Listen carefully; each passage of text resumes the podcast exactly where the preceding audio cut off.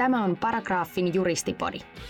Juristipodissa katsellaan maailmaa oikeuden ammattilaisten silmin ja pohditaan, mikä yhteiskunnassa, asiantuntijatyössä ja elämässä on oikein tai väärin. Ohjelman isäntänä toimii Paragraafin toimitusjohtaja Jaar Juhan Heede. Marraskuu on jo pitkällä ja ikuinen marraskuu jatkunee vielä pitkälle kevääseen. Kiva, että sä oot taas löytänyt Juristipodin pariin. Mä en lupaa helpotusta etätyöergonomian aiheuttamiin selkävaivoihin, mutta podcastin mittainen valonpilkahdus on kuitenkin luvassa. Tässä jaksossa keskustellaan Legal Techistä, suomalaisittain oikeusteknologiasta ja väriä tähän meidän harmaaseen arkeen on tuomassa Dot Legalin toimitusjohtaja Antti Innanen. Tervetuloa. Moi, kiva olla täällä. No Antti, sä oot pitkän linjan, voiko sanoa, juristiprofession jäsen Mm-hmm. ja, ja ajautunut enemmän tai vähemmän tonne oikeuden rajamaille, missä oikeus ja teknologia kohtaa. Miten ihmeessä sä oot oikein päätynyt siinä? Mä luulen, että mulla on aina ollut sellainen punaisena lankana tällainen, että mä en oikein kuulunut ehkä siihen juristiprofession niin kuin joukkoon missään vaiheessa.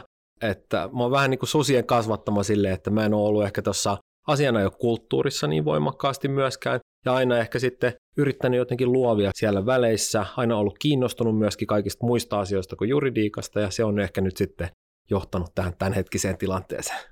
Sut tunnetaan ainakin Dottir-asianajotoimiston perustajana taannoin ja nyt sitten sä oot siirtynyt Dotlegalia vetämään. Mistä Dotlegalissa on kysymys? Dotissa on kysymys siitä, että me rakennetaan tällaisia uudenlaisia käyttöjärjestelmiä juridiikkaan. Eli yritetään rakentaa juridiikan olemassa olevan niin kuin juridiikan koodin päälle jotain sellaista, mitä käyttäjät osaisi sitten käyttää. Eli tämä on niin kuin se perusidea ja siinä sitten käytetään hyväksi muotoilua, graafista suunnittelua, muotoiluajattelua ja tietystikin oikeusteknologiaa, josta tänään puhutaan lisää. Joo, tässä oli paljon muutakin nyt siistiä termiä, mistä todennäköisesti juristi pyöräyttää silmiä, että mistä hemmetistä tämä oikein tämä kaveri puhuu, mutta Hmm. ehkä me päästään avaamaan näitä juttuja vähän tota, tälle meidän kuulijakunnalle. Se tällaisena susien kasvattina, sulla on varmaan paljon mielenkiintoisia näkökulmia juristiprofessioon ylipäätänsä ja meidän työelämään ja oikeuden kehittymiseen. Millaisia ilmiöitä sä oot ehkä itse viime aikoina seurannut? No mä oon seurannut silleen tuossa omassa työssäni paljon sitä nuorten juristien kehittymistä ja seuraan tosi aktiivisesti myöskin sitä, että mihin juristiprofessio on menossa.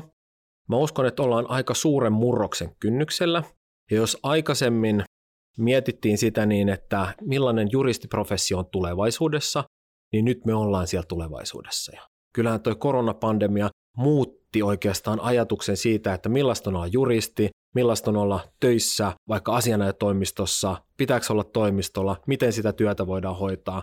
Yhtäkkiä tällainen niin platform-ajattelu, yhtäkkiä se teknologiavetoinen lakitoimiston tai asianajotoimiston pyörittäminen ei tunnukaan niin kaukaiselta idealta enää. Eli me ollaan jo siellä tulevaisuudessa. Joku suuri maailmanjohtaja, jonka nimi on karannut mielestäni, niin sanoi, että älä koskaan hukkaa hyvää kriisiä. Kyllä. Mikä sun mielestä olisi tärkein niin kuin, asia ottaa tästä koronakriisistä käteen? No paitsi noin sun mainitsevat selkävaivat, mitä tästä voisi jäädä, ehkä sellainen ajatus, että luottamusta ja samalla myöskin firmoja voidaan rakentaa myöskin etänä. Eli on mahdollista tehdä, jos olisi vuosi sitten sanonut, että on mahdollista tehdä vaikka asianajotoimisto, joka toimii platformina, jossa kuitenkin ihmiset niin kuin luottaa toisiinsa ja tapaa etänä säännöllisesti tai on niin kuin hyvä kommunikaatio sisäisesti, niin sit olisi varmaan pidetty tosi vaikeana juttuna. Nykyään kaikki isommatkin asianajotoimistot toimii tällaisella tavalla, kun on ollut pakko muuttua. Mä jatkan vielä tuosta noin, niin tämä muutos tapahtuu niin kuin kahdenlaisella rintamalla. Tämä tapahtuu teknologisella rintamalla ja sitten myöskin tällaisella niin kuin yhteiskunnallisella rintamalla. Ja nämä molemmat vaikuttaa toisiinsa ja näistä varmaan tänään vielä päästään paljon keskustelemaan lisää. Joo, mä komppaan tätä siinä mielessä. Pakko on edelleen paras motivaattori. Sen, Mhm. sen on jokainen juristi oppinut jo koulun penkillä, että kun se tentti on seuraavana päivänä, niin, niin sit päntätä ja siitä päästään läpi vaikka harmaan kiven. Ja, niin se näyttää olevan vielä työelämässäkin, että sitten kun pakko, kun fatali lähestyy tai korona tulee, niin, niin sitten muututaan. Kyllä. Ja useimmiten niin kuin lopputulokset, jos niistä vaan opitaan Kyllä. ja halutaan oppia, niin on hyviä. Mutta niin kuin on sanottu, niin ennustaminen on hankalaa, erityisesti tulevaisuuden ennustaminen on hankalaa, niin, niin tästäkin ehkä huomattiin se, että se tulevaisuus harvoin muistuttaa sitä menneisyyttä. Et menneisyydestä on vaikeaa päätellä niitä asioita, mitä tulevaisuudessa tapahtuu. Siksi tämä on niin mielenkiintoinen myöskin tämä muutos. Kyllä. Tämä lienee samalla myös vähän meidän profession perisynti, että ollaan kiinni menneisyydessä. No mutta hei, sitten matter at hand, legal tech, oikeusteknologia. Hmm. Mitä se sun mielestä tarkoittaa? Tuhannen taalan kysymys. Ja, tämä on erittäin hyvä kysymys. Tota, mä jouduin kaivaa jo Wikipedia-artikkelin tähän tota, esiin niin, että me saadaan tämä virallinen määritelmä, mutta Wikipedian mukaan se on sitten teknologian ja ohjelmiston soveltamisen juridisten palveluiden tuottamisessa. Mutta tietystikin tällainen niin kuin yleinen määritelmä, niin tämä on tosi laaja nyt. Että yleisimmät legal sovellukset tämän mukaisesti ainakin varmasti olisi Word ja PowerPoint ja Excel todennäköisesti, top kolme. Sitten jos sitä ajattelee, että sit voi olla tällaisia niin kuin maailmaa ja professiota muuttavia teknologioita, tai sitten niitä teknologioita, jotka on olemassa olevia jo ja jotka on niin meidän saatavilla myöskin. Molempi voidaan hyvällä omalla tunnolla sanoa legal techiksi mun mielestä tällä hetkellä. No, miten sä näet tämän legal techin syntyhistoriaan ehkä, mm. mistä tämä nyt tämän keskustelun lempilapsi on oikein ponnahtanut tähän maailmaan, koska oikeusteknologiasta tuli juttu. Ja miksi näin, niin kuin sä sanoit, että oikeusteknologiaa, kun se käsitellään näin, niin kuin Wikipedia sen määrittelee, niin Kyllä. se on niin kuin Word ja PowerPoint, ja ne on ollut kuvioissa jo iät ajat ja joka päivänä osa juristien työtä, mutta ei silloin puhuttu vielä oikeusteknologiasta. Nyt siitä on alettu yhtäkkiä tässä 2010-luvun ehkä paremmalla puolella vasta puhumaan, niin miksi? Mä uskoisin, että siinä on se mahdollisuus myöskin. Juridiikka on tosi iso bisnes, maailmanlaajuisesti miljardibisnes kuitenkin, ja joka on hyvin reguloitu ja myöskin aika tällainen niin kuin resistantti kaikelle muutokselle. Harvoja tällaisia ison bisneksen alueita, jossa vaikka teknologia-avusteisuus ei ole lyönyt läpi. Mä luulen, että se on yksi seikka, että siinä on niin isoja mahdollisuuksia myöskin, että sitä varten se on otettu ehkä tällaiseksi erilliseksi teknologian alalajikseen. Sinänsä mä luulen, että se suunta on selvä. On selvää, että halutaan, että juridiikka muuttuu enemmän sellaiseen suuntaan, että siinä voidaan käyttää teknologiaa hyväksi ja samalla voidaan helpottaa ehkä juristien duunia, helpottaa ehkä asiakkaiden paineita, saada parempaa, luotettavampaa juridista neuvontaa aikaiseksi, mutta se, että miten se tapahtuu, niin se on vielä vähän arvotus tässä. Yksi keino ehkä miettiä sitä niin on se, että miettiä, että mitä voitaisiin saada aikaiseksi näillä olemassa olevilla välineillä. Ja tämä oli mun mielestä mielenkiintoinen kehityssuunta, kun aina mietitään, että otetaan lisää teknologiaa käyttöön, että se on se seuraava teknologia, joka sitten murtaa tietyllä tavalla tämän padon tässä oikeusteknologiassa, että silloin alkaa suuri juridiikan digitalisaatio. Niin oli tällainen varmaan brittilähtöinen liike, tämä Bring Back Boring, jossa ajateltiin, että otetaankin ne vanhat tylsät teknologiat, vanhat tylsät työvälineet käyttöön ja käytetään niitä mahdollisimman hyvin. Niin tällaistakin niin kuin oikeusteknologia kehitystä voisi asianajotoimistoissa tapahtua mun mielestäni, tai muissa juridiikan palvelutoimistoissa. No, kuten nyt esitit, että se oikeusteknologian kirjo on valtaisa, että se Kyllä. lähtee sieltä Wordeista ja pilvipalvelun datahuoneesta, ja en tiedä päättyykö se mihinkään, mutta ehkä siellä toisessa päässä sitten on kaiken maailman autonomiset lohkoketjuorganisaatiot Kyllä. ja älysopparit ja se niin kuin frontier, missä on ehkä se pöhinäkin, voiko sanoa näin, Kyllä. että se polttopiste sekä hyvässä että pahassa on siellä, että kriitikot toteavat, että no täällähän se höpö, höpö just niin kuin onkin, koska se on vielä niin nuorta se teknologia ja on vaikea nähdä, että miltä se näyttää tulevaisuudessa. Ja sitten toisaalta se on näille teknologia innokkaille ihmisille se kaikkein mielenkiintoisen piste. Ja sitten mm. se ehkä on niin, niin kuin se esitit, että se, mitä meillä jo on, niin jää vähän sinne varjoon. Ja mm. saattaa unohtua kokonaan, että hei, tämähän on oikeusteknologiaa. Miten me tätä voidaan käyttää paremmin?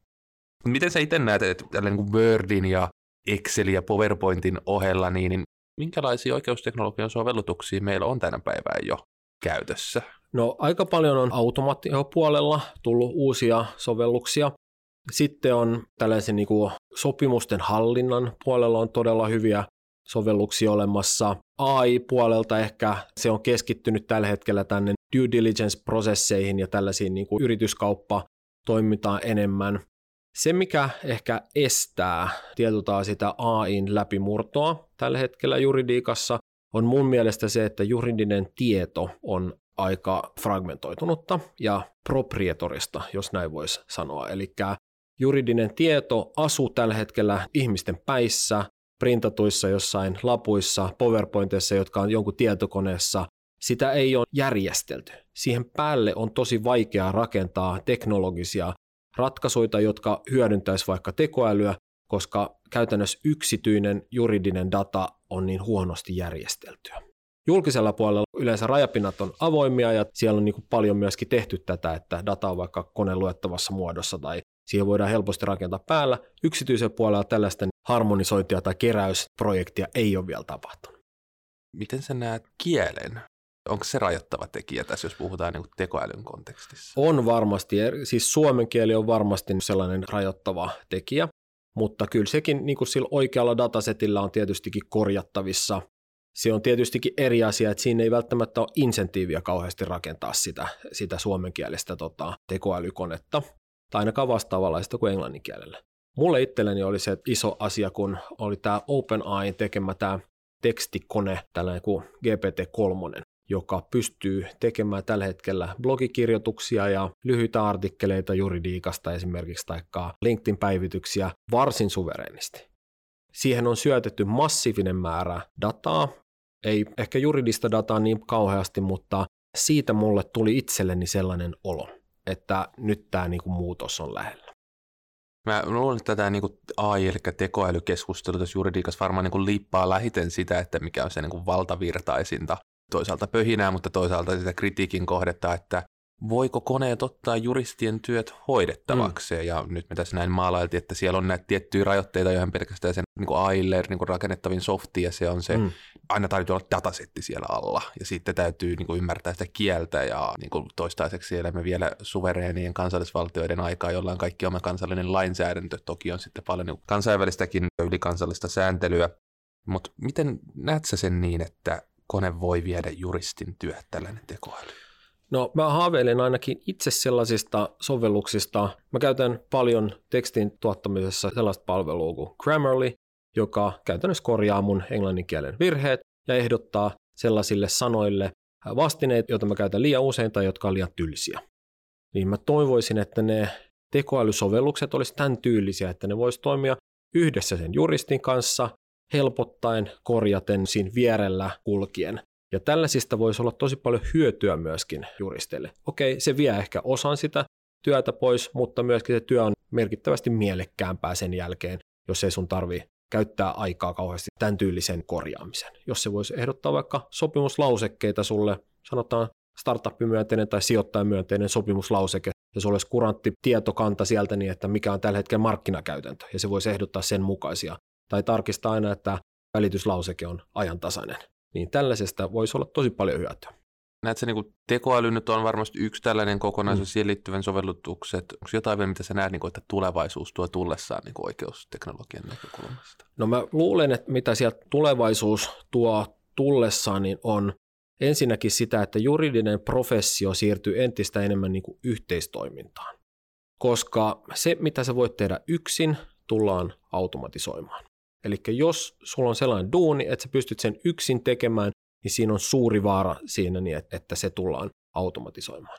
Sellainen, että siinä yhdistellään erilaisia professioita, erilaisia kyvykkyyksiä ja ollaan niin kuin keskustelussa muiden professioiden, muiden toimijoiden kanssa, niin on erittäin resilientti myöskin tällaiselle tekoälyn uhalle, koska sitä on todella vaikea automatisoida, sitä on tosi vaikea rakentaa tekoälyn päälle. Se on yksi sellainen kehityssuunta, mitä mä voimakkaasti näen. Toinen, mitä mä näen, on se, että, tai mitä mä toivoisin ehkä näkeväni, olisi se, että mä haluaisin, että juridiikan toimijat partneroituisi teknologiayritysten kanssa.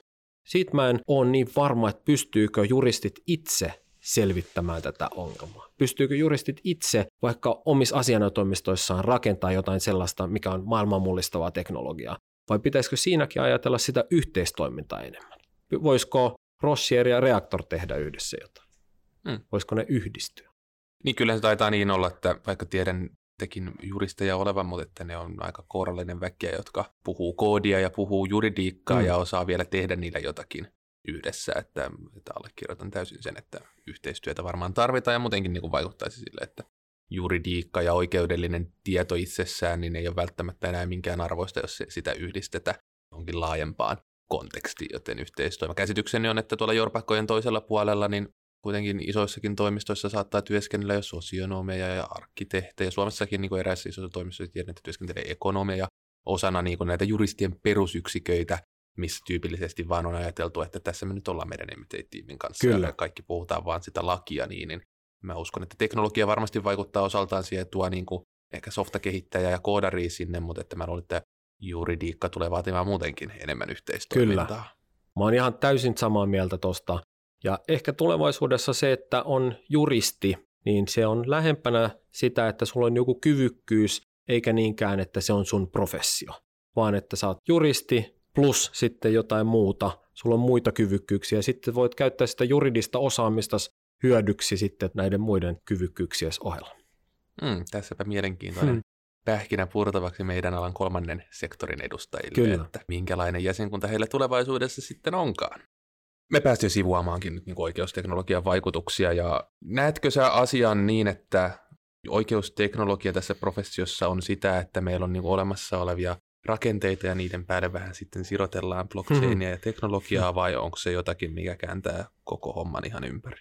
Varmaan se muutos tulee tapahtuu verrattain hitaasti kuitenkin sillä tavalla, että sitä on ehkä vaikea havaita. Mutta yleensä sitten, sitten kun se murtuu, niin sitten yhtäkkiä se saattaa niin kuin murtua.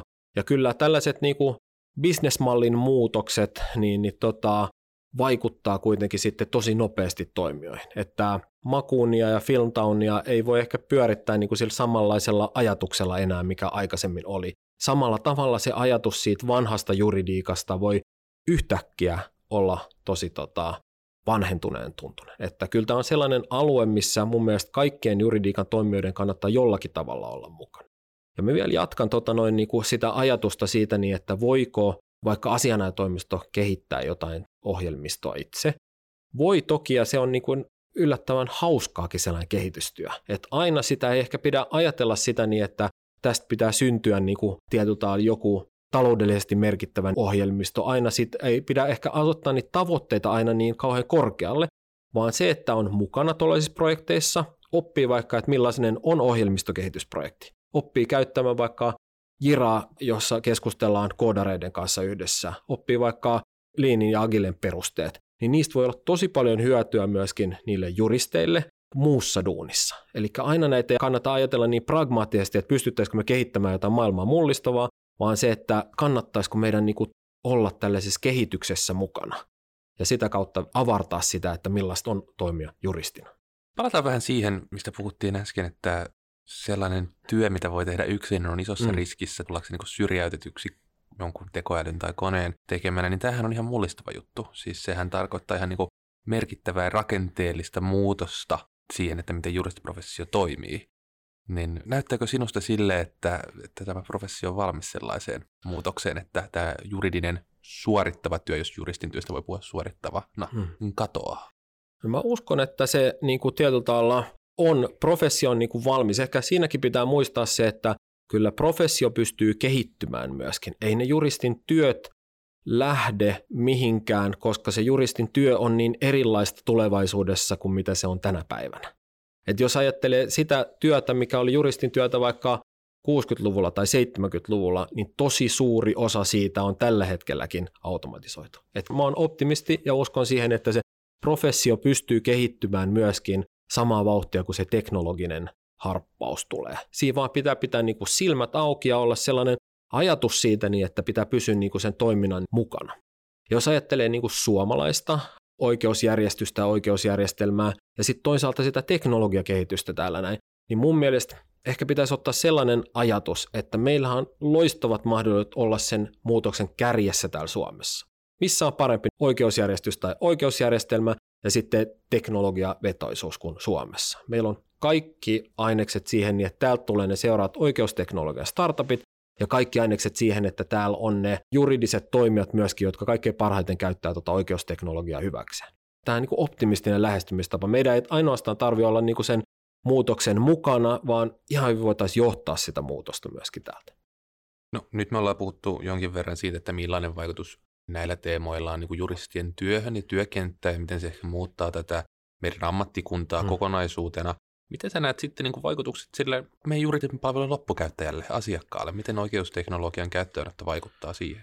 No kyllä se saattaa vaikuttaa siltä niin, että ensinnäkin siitä tulee ennustettavampaa, hinnan puolesta ennustettavampaa ja varmaan aikataulujen puolesta myöskin ennustettavampaa, tasalaatuisempaa mahdollisesti.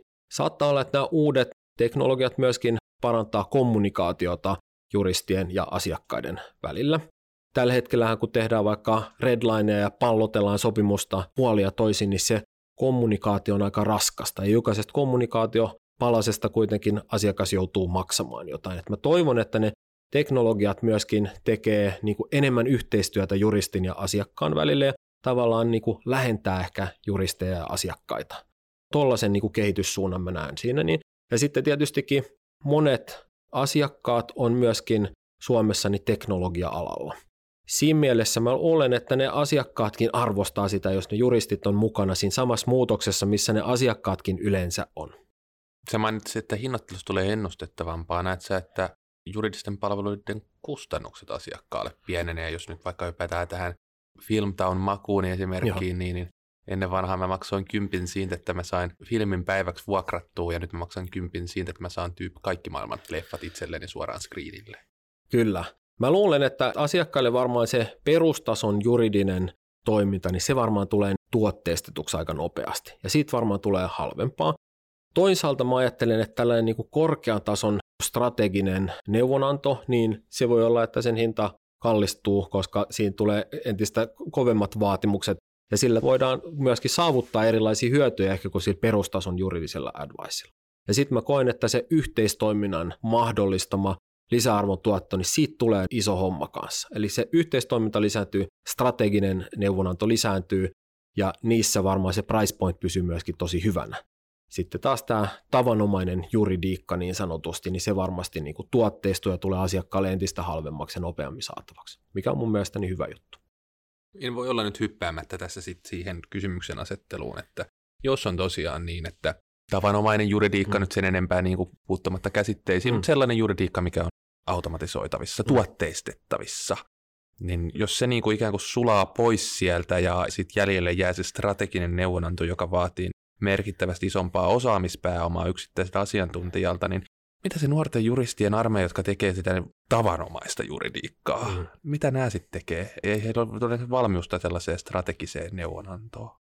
Mä uskon, että tämä aiheuttaa paineetta varmasti niin kuin lakipalveluiden tarjoajille. Siis nuorethan on fiksuja.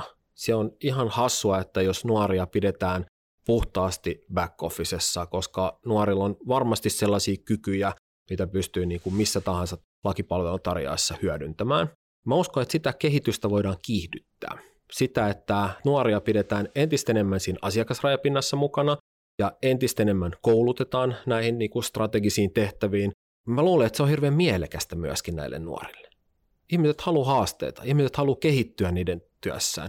Ihmiset haluaa tällä hetkellä aika nuorena jo saada vastuuta siitä työstään. Niin, niin mä luulen, että se on ihan niin kuin mielekäs kehityssuunta mutta se vaatii koulutukselta ja se vaatii varmasti asianajotoimistoilta, lakipalvelun tarjoajilta sellaista asennemuutosta, ettei voi pitää enää tietyllä niitä käsiä siellä back officella niin paljon. Pakko saada enemmän nuoria mukaan myöskin siihen niin kuin strategiseen neuvonantoon. Nyt kun ollaan puhuttu sit siitä, että millä tavalla oikeusteknologia muuttaa profession työtä, millä mm. tavalla vaikka näkyy asiakkaille, niin viimeiseksi näet sä, että oikeusteknologialla ja meidän kovasti vaalimalla oikeusvaltiolla on jotakin tekemistä keskenään. On varmasti, ja on tällainen niin kuin access to justice-kulma on niin kuin todella tärkeä siinä. Niin onhan vaikka lainsäädäntötyössä tai tuomioistuimissa niin monia sellaisia asioita, joilla voitaisiin tehostaa juttuja ja monia sellaisia asioita, joilla saataisiin se ehkä tämä paitsi oikeusvaltion periaate toteutettua, niin saataisiin sitä läpinäkyvyyttä ja ehkä nopeutta myöskin siihen systeemiin. Esimerkiksi tällaisia esimerkkejä on kuin vaikka tämä Do Not Pay jenkeistä, jotka on ottanut niin parkkisakkojen reklamoimisen tavallaan asiakseen. Tosi pieni oikeuden ala tietystikin, mutta huomataan jo, että tällaisilla palveluilla niin voidaan esimerkiksi oikeudenkäyntejä niin merkittävästi helpottaa ainakin joissakin tilanteissa. Ja mä koen, että sama tyylinen ajattelu varmasti leviää koko ajan enemmän ja enemmän myöskin valtiotasolla, ja olen nyt korona-aikana esimerkiksi taas on istuntoa pidetty etänä ja huomattu, että ehkä saadaan tehostettua myöskin tätä näin. Me ollaan aika paljon puhuttu tänne niin oikeusteknologian ehkä niin kuin mahdollisuuksista, mm. että mitä kaikkea siihen liittyy ja varmasti nyt monet on jo hypänneet siellä takajaloilleen, että kyllä siellä liittyy uhkiakin, kuten vaikka mm. oikeudellisten palveluiden halpeneminen, niin, niin kyllä mm. se jonkun tilipussissa sitten saattaa ehkä mm. myöskin näkyä toisaalta se työllisyyskysymykset, että miten ne ratkaistaan aiheuttaneen paineita niin työnantajille kuin koulutusta tarjoaville yliopistoille myöskin, mutta ehkä niin kuin, jos lähdetään liikkeelle niin kuin oikeusvaltion mahdollisuuksista ja mm. ehkä uhista, niin mainitsit nämä ADR-menettelyt, mm. niin kyllähän me ollaan nyt, niin tämä sun mainitsema ja käsitykseni on, että esimerkiksi näitä tällaisia myöhästyneitä lentoja sun muita, niin niitä voidaan hoitaa paljon oikeusteknologian avulla ja olisiko niin, että Amazonilla taitaa olla tämä ihan tällainen oma ADR-menettely Kyllä. siellä, jos syntyy joku riita niin kauppia ja ostajan välillä, niin mä haistan sellaista riskiä, että yksityistyykö oikeudenkäyttö teknologian avulla.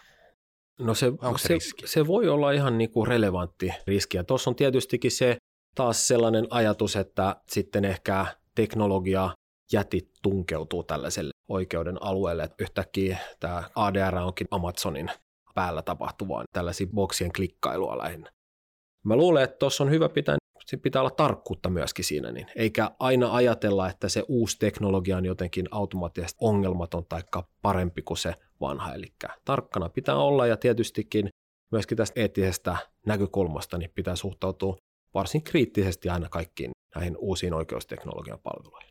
Eihän tämä on niinku mitenkään tavaton ilmiö nyt, mitä me seurataan fintechin puolella. Mm. Et, Bitcoin on esimerkki nyt siitä, mm. tai Facebookin tämä heidän oma mm. Libra-valuutta, jossa niin on kysymys kuitenkin, voiko sanoa näin niin kuin, ehkä jopa oikeusteknologiasta siltä saran, että kyllä niin kuin raha on täysin oikeudellinen konsepti. Kyllä. Ja tyypillisesti kansallisvaltioiden yksin oikeutta painaa kyllä. valuuttaa ja kyllä. Niin kuin hallita, hallita sitä, niin nyt yksityiset tahot rakentelee ihan omia valuuttoja, jotka on globaaleja yhtä, kyllä. yhtäkkiä. Niin, kyllä. Niin tämä kelasin oikeusteknologian osalta myöskin, että Kyllä. ratkaistaanko me kohta meidän riitoja niin kuin Facebookissa. Niin saattaa olla tältä aina. Mä, mä luulen, että se tietty tällainen decentralisaatio, joka nyt on tietystikin tässä niin kuin Bitcoinin taustalla, niin varmaan jollakin tavalla tulee myöskin juridiikkaan. Että mun on vaikea uskoa, että se olisi niin sellaista jotenkin monoliittista juridiikka tulevaisuudessa kuin mitä se nyt on.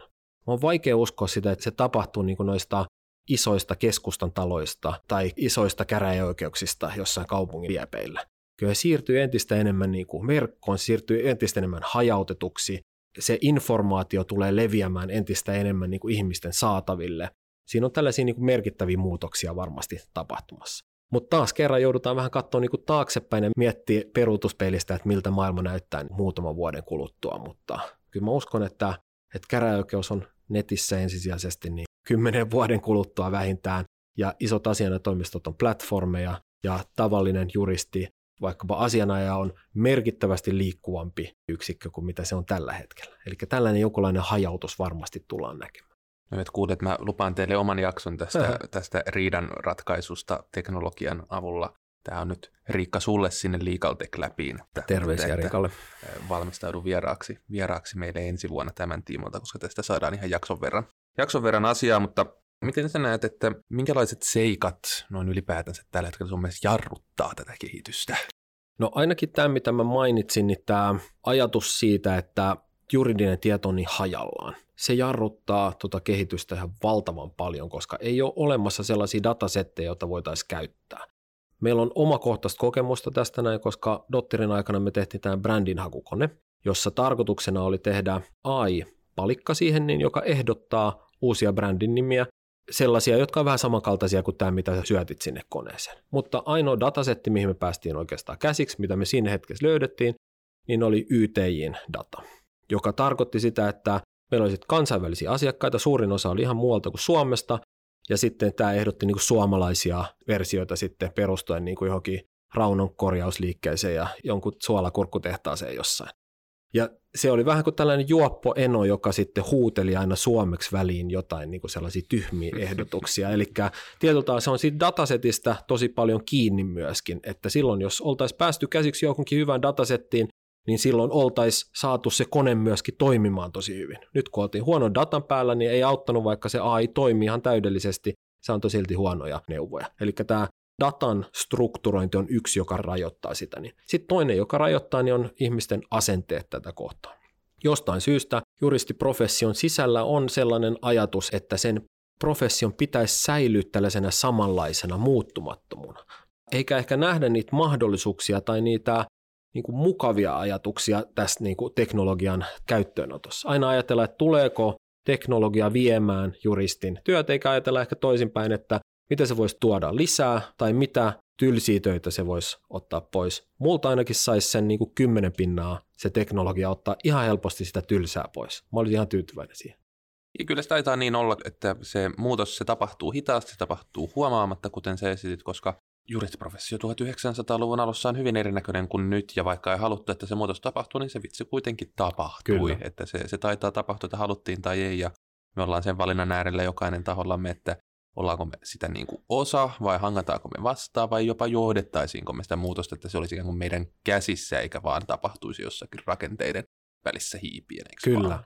No näetkö sä, että tämän niin kuin oikeusteknologian laajamittaisen käyttöön liittyy jotain muita riskejä? Puhuttiin nyt lähinnä tästä niin kuin riidanratkaisun näkökulmasta, mutta noin muuten. No esimerkiksi tämän GPT-3 päälle on tehty tällaisia botteja, ja kun se datasetti on tällainen hyvin yleinen, siellä ei ole juridista tietoa eikä lääkinnällistä tietoa, niin esimerkiksi lääkärialalla, kun on tehty botteja tähän päälle, niin ne on ehdottanut ratkaisuksi vaikka itsemurhaa potilaalle, joka on tietystikin niin kuin ihan kestämätön tilanne. Siksi aina pitää olla tosi tarkkana siinä, niin että minkälaista juridista neuvontaa lähtee sitten ratkaisemaan niin kuin puhtaasti koneellisesti.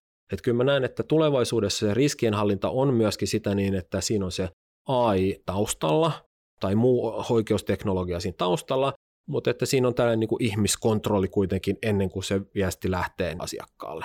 Ja tällainen niin kuin yhteispelisen teknologian kanssa niin kuulostaa mun mielestä hirveän niin kuin mielekkäältä myöskin. Se on varmasti niin kuin yksi tällainen riskienhallinnan metodi. Ja toinen on tämä niin kuin eettinen tarkastelu myöskin niissä uusissa teknologioissa, että se aina pitää suorittaa, eikä aina ajatella, että se teknologia niin kuin jotenkin automaattisesti tekee siitä jotenkin hyvää tai kilttiä siitä asioiden hoidosta. Monissa esimerkiksi AI-sovelluksissa niin on sisäänrakennettuja erilaisia ennakkoluuloja, erilaisia asioita, jotka sitten vaikuttaa siihen, että se lopputulos ei ole niin oikeudenmukainen. Ja siinä taas tämän oikeudenmukaisuuden arvioinnissa niin ihminen on ihan ylivertainen sitten koneeseen nähden. Ja tähän todella tarvitaan niin kuin juristeja, tähän todella tarvitaan juridista ajattelua myöskin.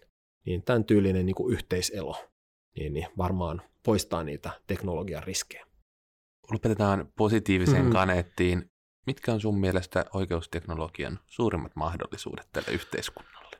No kyllä niin kuin suurimmat mahdollisuudet mun mielestä Suomelle on se, että ensinnäkin on todella potentiaalinen bisnes. Et mä toivoisin, että saataisiin tällaisia niin kuin suomalaisia startuppeja, suomalaisia niin kuin menestystarinoita, voitaisiin viedä sitä suomalaista yhteiskunnallista ajatusta, yhteiskunnallista muotoilua, yhteiskunnallista teknologiaa niin kuin täältä muihin maihin. Täällä olisi loistavat mahdollisuudet siihen. Mä toivon, että täältä tulee ainakin kymmenen menestyvää oikeusteknologian alan yritystä. Sitten mä toivon, että suomalaiset firmat voisi olla, vaikkapa asianajotoimistot voisi olla tämän muutoksen kärjessä myöskin. Mä toivon, että niissä otettaisiin rohkeasti käyttöön uusia teknologioita, ne kokeilisi itse tehdä pientä kehitystä, tekisi ehkä asiakkaiden kanssa yhteistyössä projekteja. Ja sitten kolmantena mä toivoisin sitä niin, että teknologia, teollisuus ja sitten juridiikan palveluntarjoajat niin juttelis keskenään, koska siitä yhteistyöstä voisi syntyä jotain odottamatonta ja jotain tällaista suurta menestystä myöskin täällä. Kiitos paljon Antti hmm. vierailusta. Kiitoksia. Ja kiitos myös jälleen kerran kuulijoille, kun jaksoitte seurailla meidän hourintaa täällä. Tämän jakson ja muiden jaksojen keskustelu voitte käydä osallistumassa sosiaalisessa mediassa hashtagillä juristipodi.